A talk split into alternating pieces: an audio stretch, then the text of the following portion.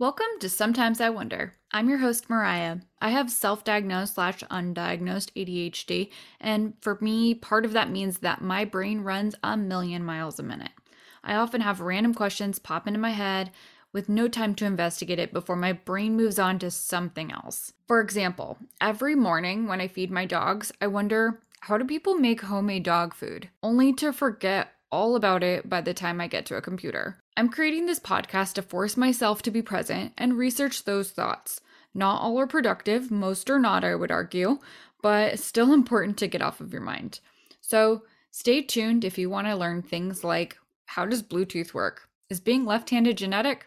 Why are all natural flavors listed as natural flavors and not just what the flavor is? You can listen wherever you get podcasts, and new episodes come out every Monday. You can also follow along on social media.